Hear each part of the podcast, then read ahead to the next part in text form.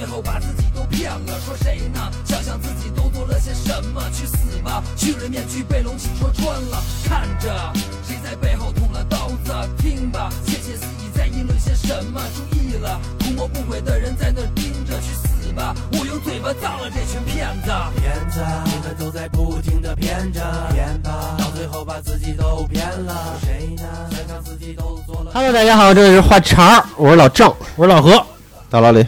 今天还是同样来了两位嘉宾啊，做一下自我介绍。大家好，我是大脸猫。大家好，我是老马。都是来了好几回的我们的好朋友了，是对吧？不是一进宫二进宫了。我最早啊是在 P2P 公司工作，嗯，然后其实我在那个 P2P 的公司呢，还算是比较正式的一个公司。哎，我问一下、P2P 的意思就是理财吗 ？P2P 是算是借贷服务吧？可以这么说，或者说叫金融理财公司，对于大众来说可以这么理解吗？对，可以这么理解。但是它其实强调的是点对点嘛，就是这个 P2P 其实它本身是一个平台。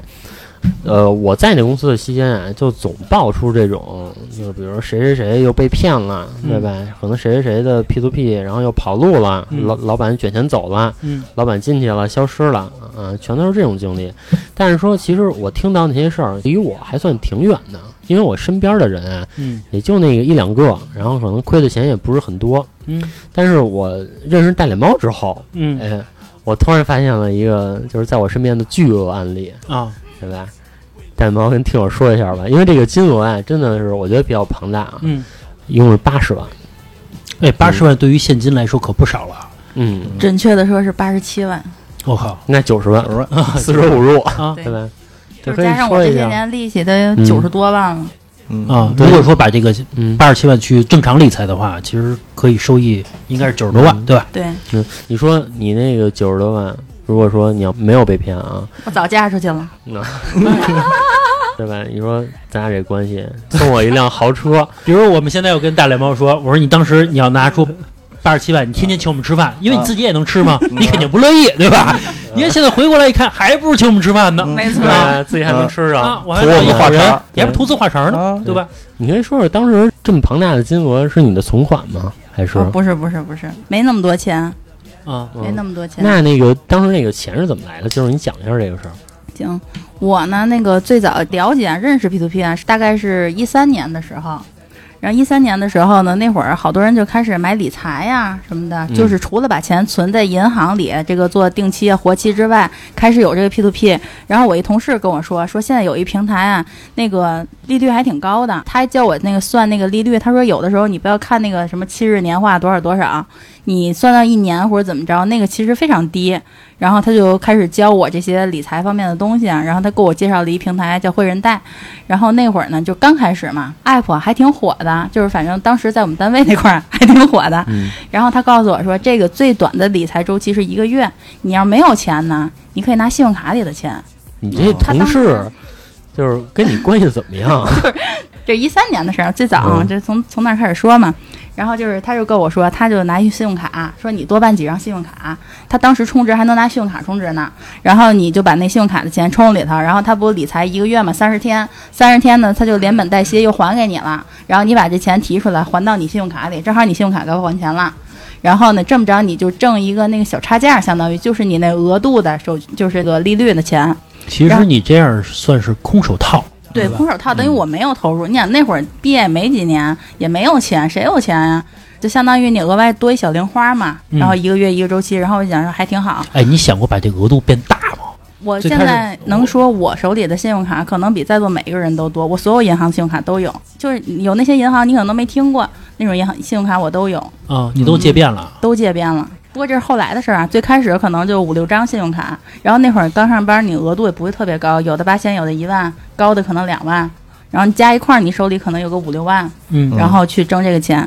然后后来就是到2015年开始吧，然后工作就变忙了，然后我就也不再做那个了，因为就很麻烦嘛，因为你每张卡还款日期还不一样，你还要去找你适合的那个投资的那个东西，就很麻烦，然后也挣不了多少钱，我又不弄了。然后后来是到2017年的时候，2017年呢就是想买房了，就是手底下反正钱还亏一点，找家里人什么借了一点，借了大概20万吧，我就想说早点把这20万给大伙儿还上。但是那会儿就是你看刚买完房，手里本身就一点钱没有，我还欠了20万。是。然后呢，我就想尽快的把这钱还上，因为当时就以我那工资来说，可能一月还1万，20万可能就还个2年。或者是还能加上年终啊什么，可能还能再早一点啊什么的。我想说这周期可能也有点长，想说就想想办法是吧。然后呢，我原来在一个金融方面的公司，然后呢我们那公司就每天对接很多很多类似的 P2P 客户，然后有一个客户呢，我就注意到他的数据量非常大，然后我就问了几个人，我说你们了解这个吗？他说了解，我们都在那投钱了。我说哦，那个收益大概多少？他说20-30吧。他说不是像那种那个暴雷的那种什么60-70啊，或者翻番的那种，就是年化20%多。对，他说这年化是一个正常范围内，而且这客户跟咱们合作好多年了。就是你们那朋友懂不懂金融？20-30还正常。哎，我跟大家说一下啊，就是人民币的贬值率普遍来说可以说是年化是8%左右的贬值率。如果说您办的理财超过了8%，其实风险是很大的。对，说白了就是您把钱放在一个地方，自然而然的能抗通货膨胀了，对吧？其实这个风险你想想是多大，对吧？我感觉啊，我自己了解非常清楚了，因为我能看到他历史跟我们合作的那个数据。很好，兑现率什么的非常好，就很正常，很及时。而且我问了几个人，他们都投，有的人投挺多，有的人可能就投一点，说赚个零花钱。我一想，这干的官儿，我原来也干过呀。是啊，然后我就又重新收拾那些信用卡，然后呢，干一票大的。对，干一票大的，因为那会儿那工资还高起来了，额度都能提，临时额都给提到最大。然后没办的都办了，然后去银行办那种那个信用贷。我不知道大家办没办过啊？就是你说你们家装修，你现在欠点钱，信用贷那利息不挺高的吗？相当高。那相当于高利贷了，有点我觉得。对。然后那个就是你得提供什么材料什么这那的，我当时还提供过那假装装修的材料，就是反正七八手里凑了85万左右吧，就凑这么多钱，然后咵就投进去了。然后我好多同事说你这借钱往里投这个是不是风险有点大呀？我说我为了还钱嘛，我目标就是把这个钱还上我就不干了。然后就冲着这个目标去的，大概我是10月份投里的，12月这个平台就出事了。这个平台就是传说中的挖宝，挖还不是说动手挖的挖，是青蛙的挖，是不是听着就很讽刺？就是那会儿我感觉已经被这个金钱的这个冲昏了头脑，因为那个 app 是每天你登录以后，它是就假装你领了一个任务，然后你每天完成这个任务，它给你这个钱。其实呢就是说你冲进去了，然后它到时候给你这个钱，然后它是以每天的形式返给你，所以每天那会儿根本不用闹钟，你每天一睁眼打开那 app 你就能收1000多块钱。就是那个精神促使着你到点你就会行。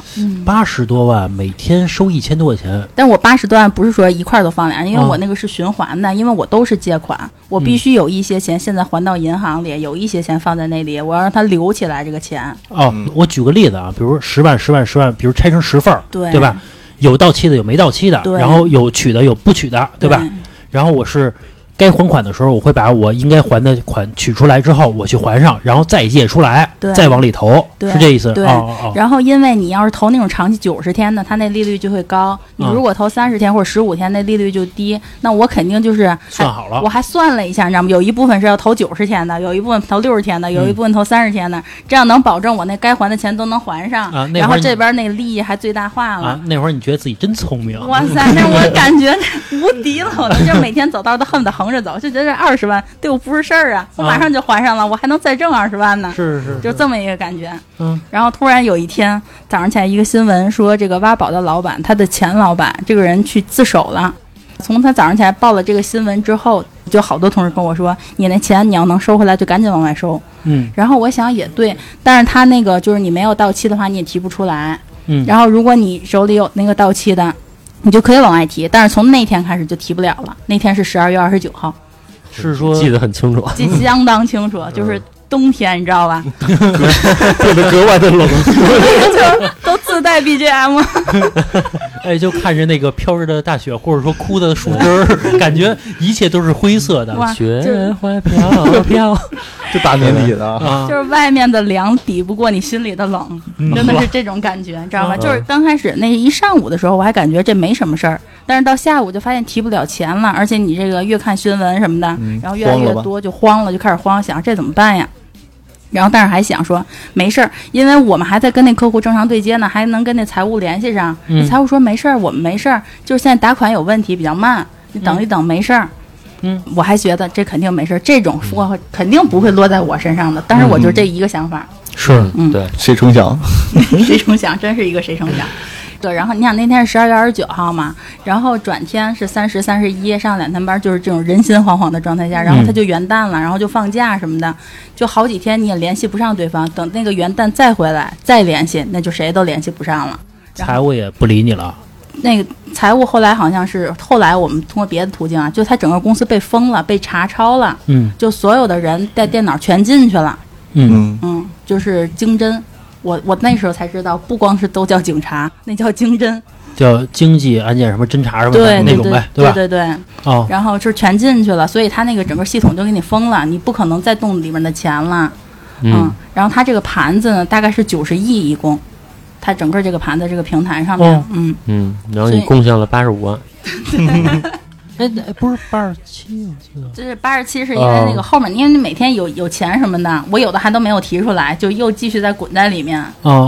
所以是87万。那其实你的钱应该是还有一部分在外面的，其实不是说完全这80多万都亏进去。而且我有一个40、50万的一个大额的一个钱是要到30号就到期的，就是马上都能到期，然后我要提出来的。正好有卡，就赚你那大，我怎么觉得跟股市一样？对，就是我跟老何买股票啊，也是感觉这几个亿的盘子，就针对我们俩这个手里这几万块钱，对，就我们俩什么时候卖，它什么时候涨。对，就是我之前买一只股票，所有人都告诉我你要拿得住，对吧？你别说一跌了你就跑，你这样就亏钱了。你放在里边呢叫浮亏，说白了就你不是真亏，对吧？你不取出来，你不是真亏，对吧？你就等着它涨上去。然后呢，我耗了一股票，耗了3个多月，我不骗你啊，3个多月之后我实在拿不住了，我觉得给它卖了吧，我不骗你啊，卖了20分钟之后腾飞了这股票。3个月啊，20分钟腾飞了，我都惊了，我觉得为什么呀？就是装在针对你啊，他盯着我这个账户呢，我真觉得为什么？老何账户里一共5万块钱啊。然后你还不上了怎么办呀？当时我就想，这大冬天呢，这年也过不了了，刚到元旦，心里真的是拔凉。不活了，真的是这么想。当时真想不活了，这活不了了，因为你本身欠着钱呢，你的钱没还，然后你现在又有一个80多万，一个这么大一窟窿，我加一块是一个100万的窟窿了。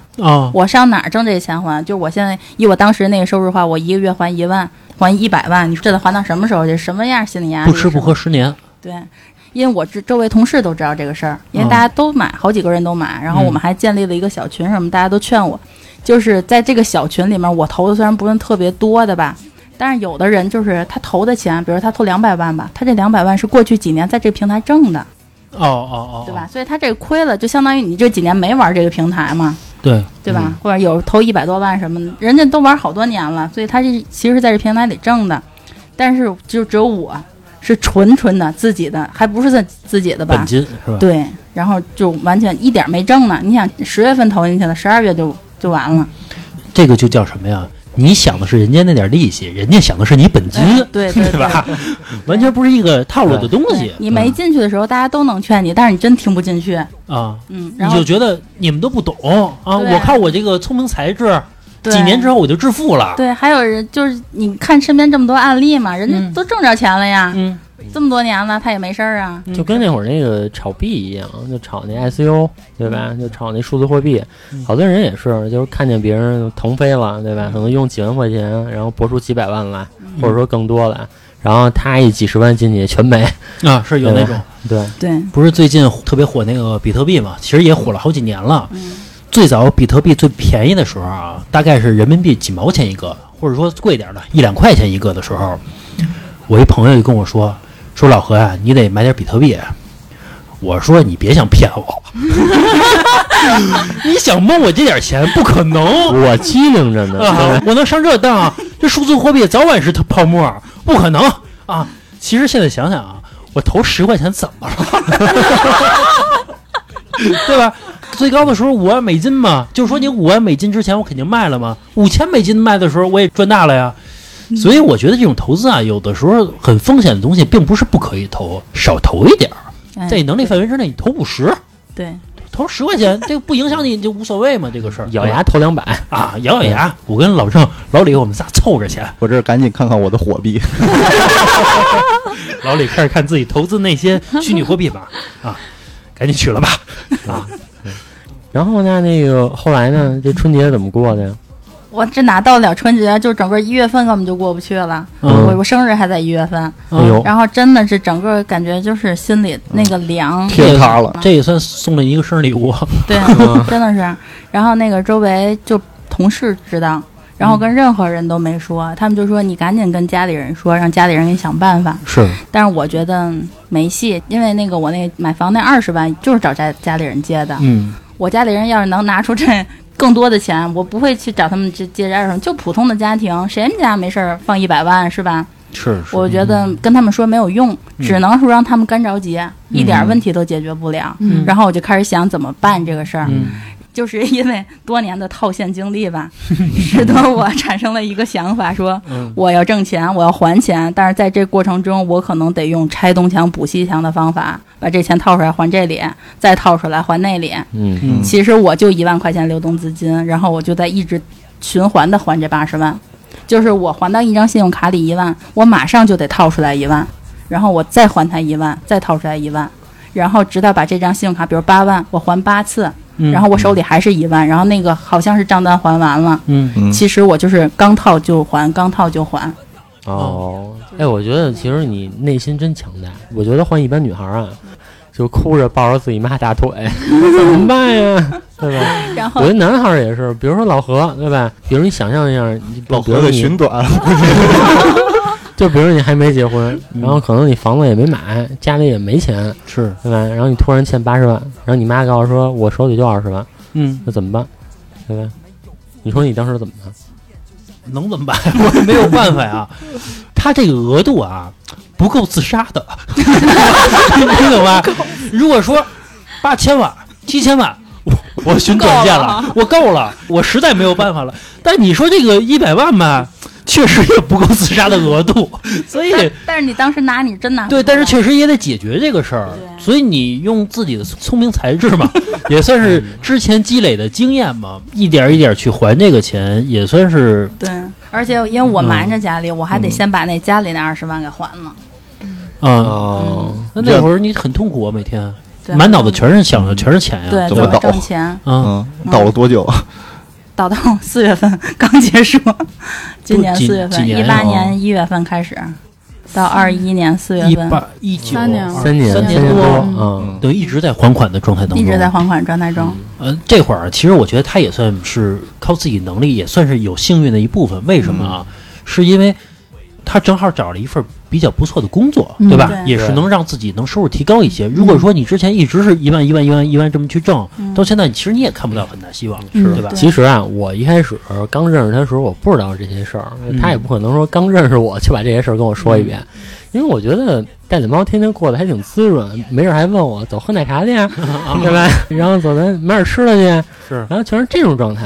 那我觉得其实挺小资的，然后突然我记得有一次我跟他聊天。反正我就感叹吧，当时我不太顺，好像是我跟他说什么事儿，然后我说，哎呀，我说你操，你看这事儿多烦啊，怎么办呀？然后他说你这事儿算什么呀？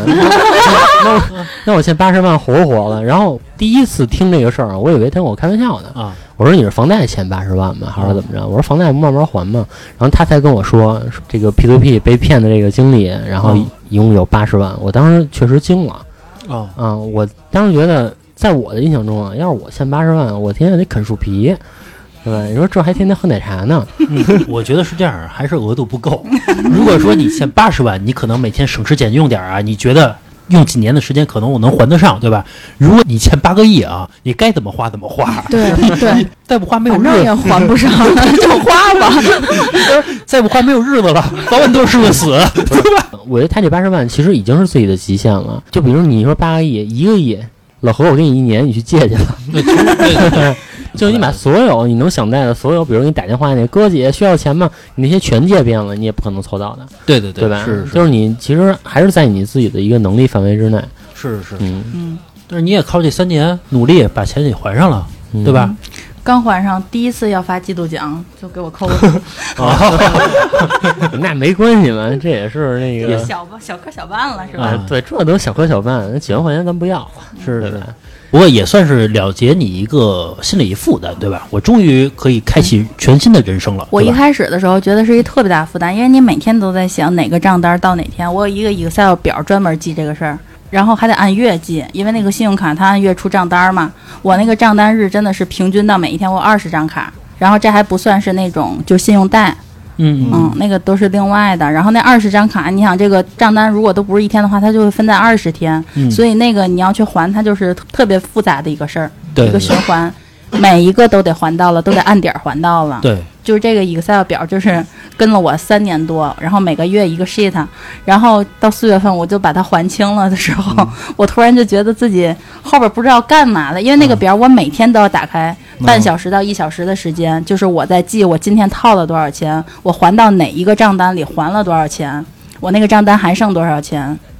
你觉得是不是生活没有支撑点了？对，因为不还钱没有意思，就这钱没有意义了。这是我每天一个任务，就跟你吃饭，你要吃饭睡觉，就我觉得一个人很难坚持一个事儿3年多不能间断。是，你也不是说坚持，是被逼的。对，然后你已经习惯了3年多，每天你不管在干嘛，你都要抽出1个小时，你要搞这个事儿。其实你可以靠这个理财的经验啊，靠这个逼着自己坚持的一个方案去。让自己去攒钱，对吧？其实也是一个方式，对吧？因为你已经习惯了，每个月挣多少钱我都给他花了，这有什么意思呢？这个事儿啊，那我想问一下，就在你还款期间，因为我感觉你挺小资的，那你这个每个月你的自己的支出是多少钱？5、6千，那其实还行。你看老何抠缩了，也有每个月5000块钱。你看他没有负债也是5000，对，那其实生活还可以，因为他挣的足够的多。对吧？如果他一月他就挣6000块钱，那他就有点囧了。而且是到后期的时候，因为他已经形成一个定式了。我真的只要手里有1万块钱，我就能让这个月所有账单都还完，或者是5000你就多还几次嘛，是吧？我就后来就对自己压力就会慢慢减小，我前面还得快，后面就感觉就是要慢点还，生活也得继续啊，是不是？出去还得玩玩啊什么的，买个东西啊什么的，还旅游呢。你看这个人啊，是这样的，就不能日子过好一点。你看18年刚出事儿的时候，你知道自己要面临一个负债的时候，你心里是窘迫的。过了1年半之后啊，开始动摇了，觉得我也该玩了，是吧？我要求更高了。之前我老喝 Coco， 现在我得喝星巴克了，对吧？要求就高了，是吧？蜜雪冰城满足不了你了，对不对？我跟听友说一下啊，我跟老李以前也是一个公司的嘛，对吧？你知道咱们公司有一个人家里拆迁了，拿自己的拆迁的钱投入到 P2P 里边，然后全赔了，你知道吗？他当时我记得他投的是年化40%到还是50%，我忘了。他哪儿？北京的，我操，不少吧？拆迁款是700多万，他想的是1年我滚出1000多万来，我不就发财了吗？然后我再买一个700万的房子，我剩下几百万我可以不上班了。我做理财就够了，一月比如说能给我1、2万块钱，我也够啊。他就这么想，于是他就实施了，结果钱就没了，真的是很惨。他过去的房子可没了，他们家现在没有房子了，最后他就全家人租房在过日子，真的没有钱了。所以我觉得，对于这种理财的来说，在没有出事之前都以为自己是一个理财专家，都觉得自己是一个经济学家似的那种，对吧？总觉得你看我靠这点钱我就能赚到很多的钱，还上什么班啊，对吧？你们那些人都是傻子，只有我自己最精。那会儿都会这么想，并且别人劝你的时候你还会觉得你不懂，对吧？只有我明白，对吧？还给别人头头是道讲的，甚至呢还会拉朋友一块入伙。如果朋友不听呢，你还会觉得嘿，财富摆在你面前，你都没有缘分去得到它，对吧？对，都会这么去想问题。所以当自己爆雷的时候，才会觉得哦，为时已晚了。我最早有一家公司是全国很有名的一个互联网公司，是某市，大家可以脑补一下那个公司啊。当初我在那个公司的时候，老郑也就是在一个金融公司，那个公司自己出了一个理财是年化 8.8， 其实对于普通理财来说已经属于高风险了。嗯，刚才也说到了，人民币的贬值一年大概是 8% 左右，对吧？其实 8.8 已经很高了。当时我也跟老郑说，我说我准备在里边投几十万，老郑就说你不要投，这个早晚会爆雷的，你千万不要投。我就没听，然后我就投进去了，然后我就有收益了我就从中赚到了钱，对吧？然后及时我就拿出来了。然后那个公司确实人家不是一个诈骗公司啊，因为那个公司人是一个上市公司做的背书，它是一个上市公司，所以它一般情况下不会太爆雷。但是大家面对 8.8 或者说乃至十几个点、20几个点的时候，其实应该打起警惕感来了，对吧？你有什么本事？你又不是学金融的，你又不是说有什么关系深厚的背景，凭什么给你那么高的收入呢？对吧？他能那么高的收入，那肯定是你承担的风险是成正比的一个事情，对吧？后来你有没有想过，就是比如说找相关部门啊维权一下，对吧？就把你钱要回来，因为毕竟欠你80万嘛，对吧？对，而且那个所有的证据啊、截图什么的，我们都有。就当时我们是在那个北京报案的，因为我周围还有几个同事嘛，一块都买了，然后我们就一块去报案了。结果报完案以后呢，要你所在户籍的经侦去破这个案。虽然我们是一块报的案，但是呢，对那个就是提交材料，说你这个过程的时候，大家都得回到各自老家去办。然后我当时呢是先跟我一个北京籍的同事去了，就是他那个西城吧，可能是一个经侦的那个部门先去报。然后我想说，我能不能也一块报？他说你这户籍不在这儿，你得回到你的户籍所在地报。所以我又回到天津报，我还记得当时的警官，然后给我留的电话，我当时真的是充满了希望。我觉得我把这些东西都交上去了，你把它封了，你查到的钱应该就还给我。是，结果远远不是你想的这样。就是这个所有的经侦案件办起来最少是2年起步，他要审，就是他是为什么要做这个平台，然后这设计了多少人，前期有哪些人投了，可能现在不在，然后现在他在那些钱有哪些，然后他这个钱流到哪儿去了。这个平台挖宝，他这个注册公司呢是在南京，所以主办方是南京的经侦，然后我们是散落在各个地方报的案嘛，他要把大家所有报案的这个材料统一寄到南京。然后所以我每天去联系这个天津的经侦呢，他们就是说我也不知道这个办案的进展，但是他会给我讲这个流程会很漫长，2年起步。他说你别指着他把这个钱退给你，然后你也怎么办，你现在想的就是赶紧你想别的辙去挣钱。就是他说的也很明白。然后你后来，然后我们也见过那种挖宝维权的那种群什么的，然后也有一些江苏当地的人，他们也直接老去那个南京的经侦，就是没有进展，就到现在来说也没有任何的进展，也没有说什么破案了什么的，因为他那个钱很大一部分他也花出去了。不是说他用于个人的消费啊或者什么样，他说那盘子是91亿，是说他整个收了91亿，但他现在手里没有那么多钱，而且就算有，把他这个整个案件就是办完了分析完了，这中间花费还要扣除掉，就是他能再返给大家的基本上就没了。他这个91亿，咱们先说一下，比如说我花了50个亿，还剩41个亿，对吧？那这个40亿分的时候怎么分呢？是按每个人的比例来分吗？还是说我先还大额的？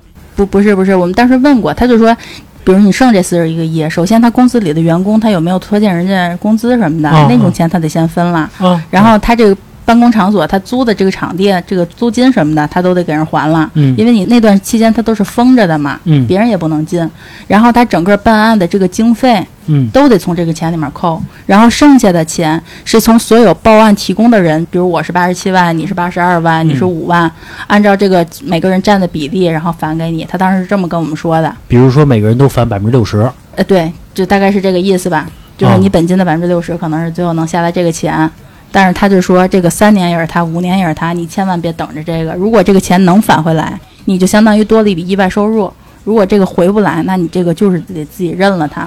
其实一般这么说啊，就是回不来了。对，是受骗者他只能是认倒霉嘛。这种所有的诈骗的钱追回的概率1%，因为人家要想跑路之前早就把这条线早就趟明白了，就这个钱早就跑到海外去了，转出去想都不要想这个事儿。对。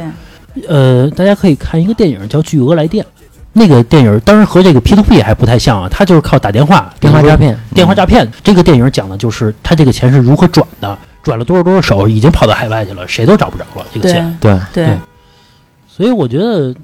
反正你把钱也还上了嘛，对吧？你就别想去问钱了，万一他真的回来了呢，对吧？万一他真的回来了，你就换车了，你保时捷就开上了。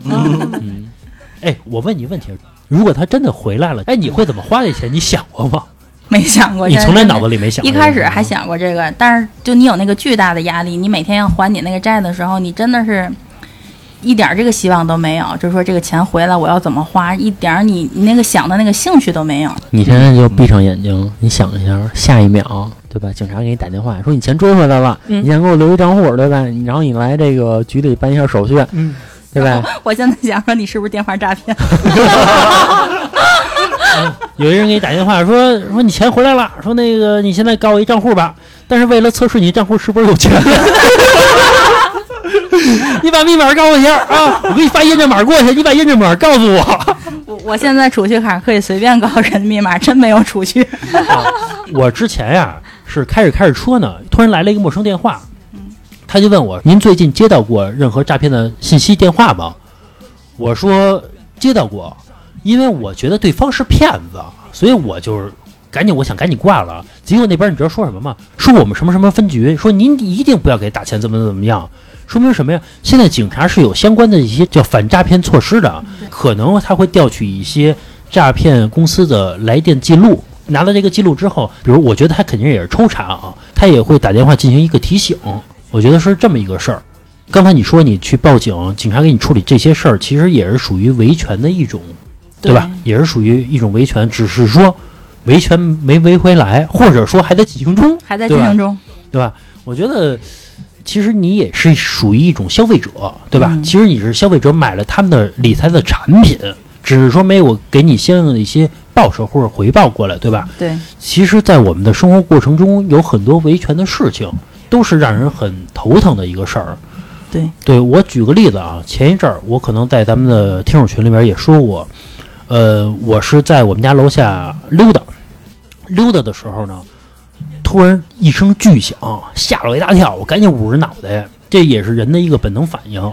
我以为这个声的巨响呢是一个东西，比如啤酒瓶啊还是什么声音从楼上扔下来了。那为什么会扔呢？我第一想法就是夫妻吵架，对吧？从窗户上扔下来了。结果我发现掉下一个锤子的一个头，那个锤子手掌那么大，非常大啊，而且很着实的那种，并不是那种橡皮的那种，还好一点儿。你想想，我听到的声音是那种酒瓶子碎了的声音，也就是其实它是掉在地上的时候，它把地给打碎了，声音很大的，很震撼的。然后我就找保安，我说这个事到底谁在上面施工啊，还是什么事儿？因为锤子掉下来了嘛。结果是楼上的一个施工单位，因为我们小区要整体改造，我们的房子是17层，在房顶上施工，结果一甩锤子头掉了，也就是它锤子头和它那锤子杆脱离了。他因为他在房檐上施工，所以他那个锤子头的抛物线离我了还有4-5米的远的距离，因为我是贴着墙走的。你想过，如果说他是稍微不靠墙边上，而靠在房子中间一点，他锤子的抛物线可砸我脑袋上了，这个是很危险的一个事儿。于是呢，我就报警了。我觉得这个事儿我得维权啊，我得说到了。然后呢，物业经理也来了，然后警察也来了。来了之后呢，说是把工人叫起来吧。结果那工人迟出不来，原因是什么？因为保安去叫工人的时候，那工人害怕了，以为出了大事儿了。一会儿我说为什么工人害怕啊？然后警察说处理完了，然后警察说我的诉求是什么？我说那你得赔我点钱，或者说你道歉。警察说你要是想赔钱的话，你需要做一个精神鉴定，比如给你吓着了，因为确实没有砸着你嘛，对吧？精神损失费你要去医院开具证明，但是不代表说。工人的头，工人的领导不会给你赔钱，有可能你刚一聊天，他直接赔你钱了呢。所以你还是先别做鉴定，先让人家这个工人的头先过来跟你来聊这个事儿。我说好，结果第2天没联系我，然后第3天联系我了，给我买了一箱奶，2个黄金瓜，加起来不到100块钱。我觉得操，我这命就值100块钱嘛，我就没搭理这事儿。我说我不要，我说你给这个保安什么分吧，也都不容易。到第3天的时候给我打电话说您下来一下吧，说我们的头到了，咱们聊一下这个事儿，看看怎么处理。然后呢，我就跟施工的头我去聊这个事儿，或者说怎么样，由于你的施工安全肯定没有做到位嘛，对吧？最少你这个没拉防护网什么的，你是不是应该有一警示牌啊，对吧？你如果你认为这些地儿绝对不会有安全事故的情况下，它锤子确实掉下来了，不管你怎么解释，它确实是产生了这个安全事故了，对吧？然后那人说：“您的意愿是什么呀？”我说：“就你赔我2000块钱吧，我觉得就是也算个心理安慰。”后来施工的头呢就跟我说这样，您让我考虑一天，第二天我给您答复，我看行吗？然后我就说能不能让那个掉锤子那人让我见见呀？差点把命交代给他呀！到现在我谁也没见着呢，看看凶手到底是谁。后来来了一个工人，我说是你吗？他说不是我。我说那不是您，你来干嘛呀？他说我是这个工人小组这个头，说真正掉锤子这个人来呢，其实也没有什么用。我说为什么呀？他说他不会说普通话，他是彝族的，是四川大凉山的人，彝族他不会说普通话。而且我看到工人这个小组的这个头啊，大概40岁左右，皮肤极其黝黑，黑到其实已经不符合汉人的这个标准，或者不符合大城市人标准的黑了。然后他的耳朵上还挂着银色的耳环，是当地这个民族的那种，不是说像咱们现在戴耳钉很帅那种，不是那种啊，很民族式的。后来工人的管理方跟我说他来好歹还能跟你说个普通话，说那个人来啊，你连话都说不清楚。那我说当时警察来叫他的时候，那个人为什么要跑啊？因为你确实没有砸到人，不是大事儿，对吧？你过来道个歉或者赔个钱，咱好商量什么事儿。他说原因是当地的人怕警察。我说为什么会怕警察呀？哪怕你是一个再山区的再穷的一个地儿，和警察没有关系啊。他说由于他们在2000年之前当地实在太穷了，没有人有收入，所以男的大多数都在贩毒，女的大多数都在吸毒，他只能靠这个来生存，所以当地的人他普遍来说，他见着警察他就哆嗦，他就害怕。只要警察一传唤他，他就没有办法正常的去沟通了，或者他腿就软，他下意识他就跑。其实警察当初给他叫来呢，也不是说训他什么话，只是说你作为身份证登记，如果有什么事儿呢，我还能找着你，别跑了这事儿。只是警察走一个流程而已，他就不敢来。最后呢，就是那包工头给我讲。说您看这事儿能不能不赔钱了？说别看他给你买箱奶，两个黄金瓜，您看似不代表什么费用，觉得你不是恶心我的吗？对吧？我一条命难道拿100块钱赔偿我吗？但其实100块钱对他们来说是很多的。后来那工人有一个举动，其实让我放弃了要钱的这个想法，我觉得心软了。原因是那工人突然走出去了，过了20分钟回来之后，给我拿了他们家自己腌的腊肠，那意思我实在没有东西可赔你了啊。当然了，有可能是装可怜，当然有可能存在这种情况。那我觉得人家态度做成这样了，我还死要那个1-2000块钱干嘛呀？我觉得这个事就这样吧。但是其实这个事最让我觉得比较生气的是什么？如果说掉锤子的这个人，你家里有开宾利，真特别有钱，我不会生气，不是说我能管他要多少钱的原因。是你可以为自己的行为所负责，我砸死一个人我赔得起，我开发事故什么的我赔你就完了嘛，对吧？我生气的是你他妈光脚不怕穿鞋的，比如你家里就10000块钱，我砸不砸死你我就这10000块钱。说法院判吧，说判他100年进去，你跟我有1毛钱关系吗？我死了，对吧？所以我生气的是这个，你不能因为你光脚不怕穿鞋的你他妈就欺负人，他属于有点欺负我了。你没了钱小月还拿不着啊，这要是有钱呢，小月还能拿点钱跟别人过。其实通过这个事儿，我还想到一个场景，我还跟小月，就跟我媳妇儿还说了一次，我说如果那天发生了事故，因为锤子从17层掉下来，必死无疑嘛，对吧？砸穿了，植物人的机会都没有。对，我觉得 ICU 都免了进了，都不用进了，直接就死亡就完了，给我盖一白布帘就完了。我还问过小月一个事儿，因为结婚也就是这1-2年的时间，我说如果我没了，到最后呢，可能我妈把房子卖了，比如说分给我媳妇儿100-200万，这个事儿也算是精神赔偿吧，对吧？也算是你陪了和尚这么长时间当个妻子嘛，对吧？分点钱，大家把钱一分，然后小月又过上了自己原来的生活。我觉得你是不是感觉自己做了一场梦似的，对吧？这几年，他说这个钱干嘛就分我100-200万？我是说这个很惆怅的一个对话就被这个一句话给所打破了。所以我觉得就是在维权的过程当中，经常会发生对方没有支付能力的情况下，你应该怎么去做。我之前还有一个我爸开车有一个事儿，我爸开车停在一红绿灯那块儿，结果呢他停着停着很正常，他车都没动会儿啊，后边一个骑电动车的人给他怼了，就怼我们家车屁股上面了。然后我爸就下车说，你说这事怎么赔吧，因为那个后保险杠啊有点裂缝，所以你要说也不是大钱吧，我估计1000块钱以内肯定能解决这个事儿。那人呢电动车后边有一个煮蛋器，大概价值20块钱。因为我爸下车一看他这样的穿着啊都特别穷，我爸就瞄了一下他那个后座椅有什么东西，因为我爸就觉得他赔不起或者他不愿意赔钱。那人一看我爸瞄了一下那煮蛋器啊，赶紧抱在怀里了，说你可别拿这东西，这东西是我们单位给这个员工提供的生活用品，说你可别拿走。我爸说我才不要这破玩意儿呢。后来我爸说那你说这事怎么解决吧，因为那人跟我岁数差不多大，就跟我爸说叔叔我错了，但是我没钱。您说这个事怎么解决？那也算诚恳啊，也算诚恳。我爸说那你没钱，你说我这事能怎么解决？后来了解到那人是这个事故现场旁边的一个饭馆的一个服务员，可能兜里真没钱。后来给经理打电话叫过来了，说赔您50，您看行吗？我爸说行吧。因为确实要不要钱了，因为可能你死跟他磨可能能要到200，但你会花很长时间，而且你觉得对于在这个事情上面比所有人看你觉得有点欺负人，因为谁说谁有理，他就是这个道理嘛。对对对，谁说谁有理。但是其实有一些他其实有实力赔你的还不想赔，我觉得挺生气的。就是我之前开车的时候，然后红绿灯我停在那儿了，一个 G28 把我给怼了，怼完之后然后下来倍儿客气，又说兄弟说你这怎么样啊，我说那你看呢，然后那个他说我看没什么事儿。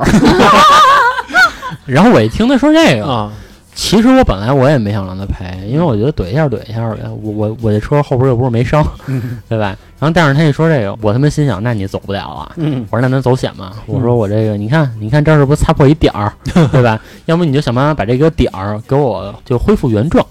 恢复原状呢就意味着后杠全喷，是后杠全喷呢就意味着1000块钱。然后最后他说这个兄弟你这才不地道了，我说我就这样然后反正是把这钱要了。因为其实他要不说那句话，就是我觉得你把我撞了，然后就比如说我把老何撞一跟头，然后我老何说哟没受什么伤哈，对吧？那其实你这心里肯定是不爽的，对对对，对吧？对，我觉得啊，遇到这种事情，如果自己错了这个事儿，尤其是小事儿啊，就赶紧道歉。他说大哥我错了，比如说啊，老郑，比如发生这事儿，老郑也跟人怼了，老郑要不想赔钱，就直接跟人说什么呀？说你看这个事儿，我就一傻逼，大哥，我就一傻逼，您别理我，您别把我当回事儿啊！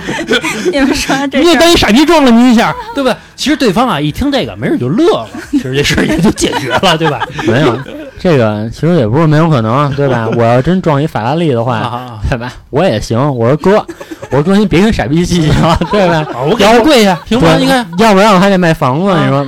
对吧？啊，我给你磕一个，你看行吗？如果你态度很好的话，对方其实是，或者说他让你赔偿的没有那么多，他会有一种解决方式。起码你的态度也得表明一下。对对。当然了啊，大脸猫这个事儿不存在态度了。这个人家董事长给他跪下也不行，是吧？你想过这3年我是怎么过的吗？这对我造成的心理阴影，一辈子也很难磨灭了。但是也是让你内心以后会更加小心一些，对吧？以后再也不会受骗了。以后还玩 P2P 吗？P2P 是什么？还玩互联网金融吗？互联网金融咱们看发展。还有这心呢？要不你就跟我跟老何一块玩股票，我们俩给你推荐几只，对吧？对，看你们俩卖哪个啊？对，也行也行，做空。哎，对，老马，你是在闲鱼上有这种维权的事情是吧？啊，对啊，你发生什么事儿了？我在闲鱼上逛，然后就要买猫嘛，然后那个卖家是就是说现在小猫还没有出生，可以先交定金1500，然后到时候说可以来家看猫，然后就在亚运村。我说哎，还离家挺近的。后来呢，我跟他聊的时候，他说可以微信转账，嗯，我说那咱还是闲鱼吧，是吧？是就肯定是你得防范一点啊。后来他说也行，后来我就闲鱼给他转过去了，因为当时他是跟我说，就是你随时改变计划，随时这个钱是可以退的这定金。我说行，那没问题。后来过了一个多月之后，我就改变计划了，我就不想从他这儿定了。我说那你把那1500退我吧。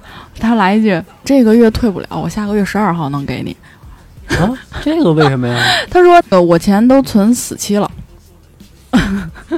然后就连1200都得存死期。对，我钱都存死期。多会理财啊！我钱都存死期了。说那个我下个月12号发工资的时候，那个给你。后来当时我都没反应过来，说他这就是骗子，或者是有这种诈骗行为。我说行。后来结果快到12号的时候，我发现他微信把我直接就拉黑了，然后闲鱼也拉黑了。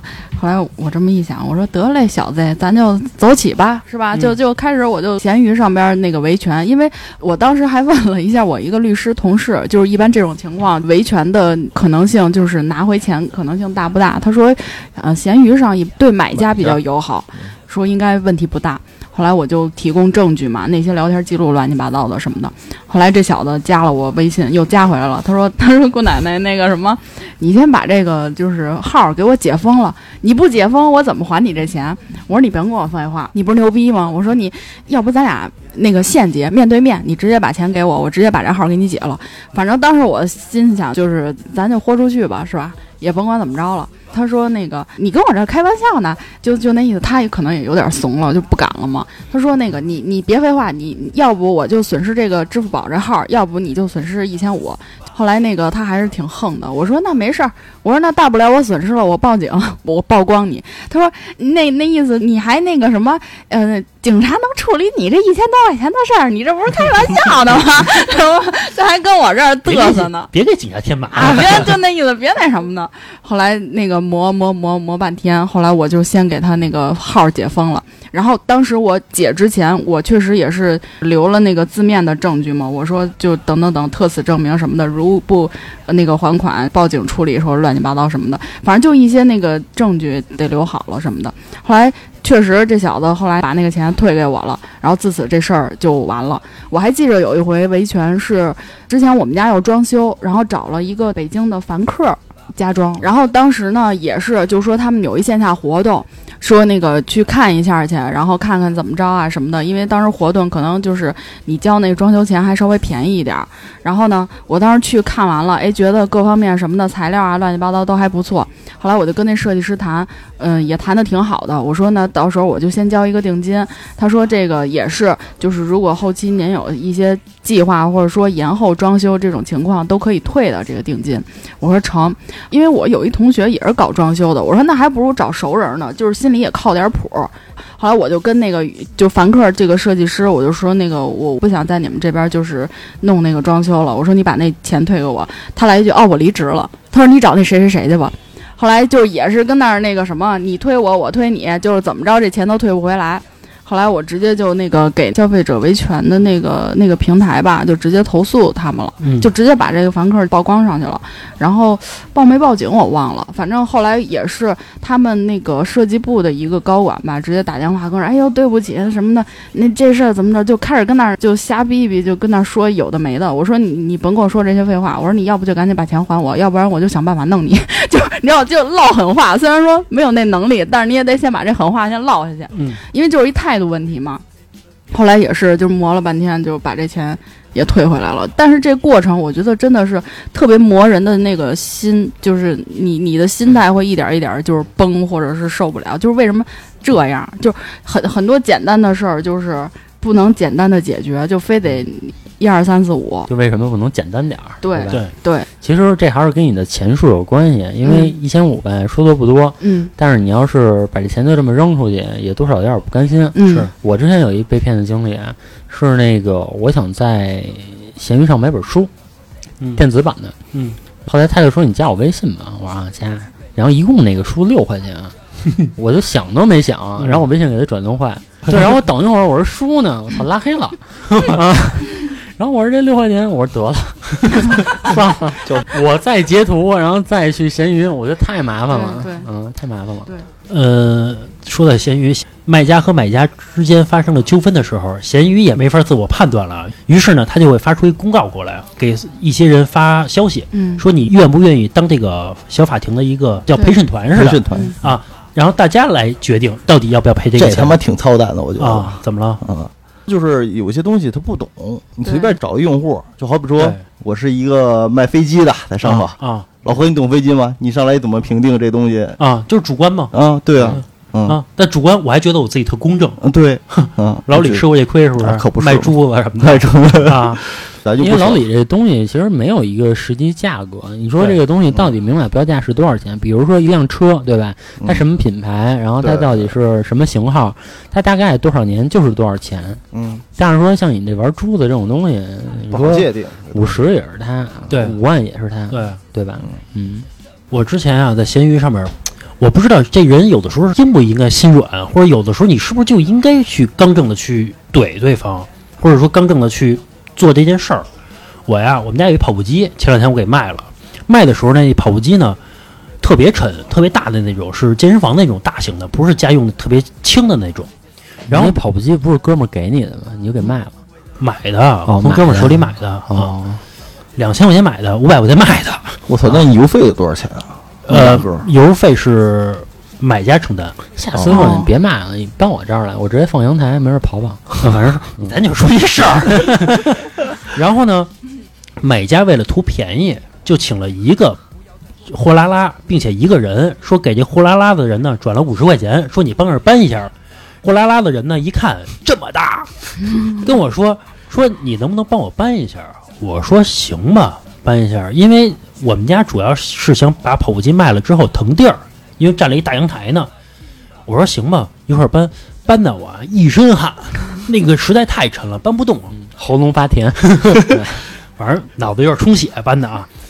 后来呢，在搬的过程中呢，这个外边壳啊是塑料的，就有点裂了，磕裂了。磕裂的时候，你说属于是我磕裂了，还是说这搬家的人磕裂了呢？对吧？不好界定。然后呢？我理应可以说我不帮着搬，但是呢，我帮着搬了这个事儿，我就是承担责任了。结果一到买家那个手里面呢，买家说这块裂了，说您说这事儿怎么处理吧？说你卖的时候你可说了没有任何瑕疵，没有任何明显的划痕吧，对吧？现在一块裂了，你说怎么处理吧？我说兄弟，咱也不扯皮了，你说怎么处理？他说这样吧，你退我300块钱，一共500块钱的东西，我退你300块钱。首先这东西它能用，对吧？它只壳裂了一下。我说这样吧，兄弟，因为你想省钱，你请了一个搬家的人，对吧？我也没说什么，我还是帮着搬，一头汗。你说我这个劳动费应该多少钱呢？我说这样吧，兄弟，我退你100块钱，你看行吗？那人说200，我说100，150。那人说150，我说100。他说兄弟，咱别说了，120。最后105成就了，最后退了人105块钱。那人还跟我说是兄弟，你退完这105啊，我再也不给你找任何麻烦，东西哪怕跑步机用不了了，我也自我承担。那你说这个事情当中到底谁错了？这个事儿，对吧？也没法界定。你说我不搭把手吗？显得我人就不好。你搭把手呢，我担责任。如果说全是搬家这个人的责任呢？也不对，你确实因为你只请了一个人，他一人确实办不动。世界上所有的问题都出在穷上。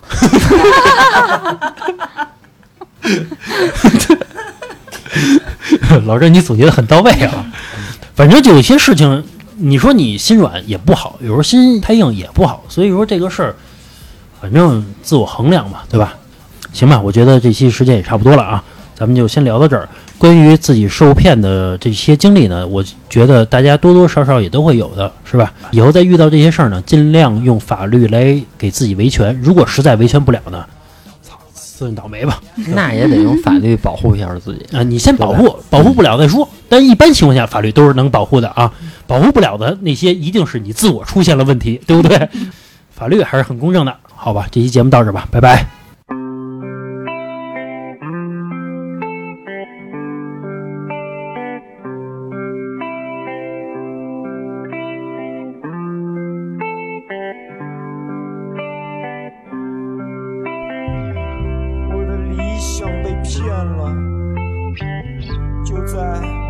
学的那一天，我的时间被骗了。就在我生日的那一天，我的爱情被骗了。就在我初恋的那一天，我的一切都被骗了。就在我出生的那一天。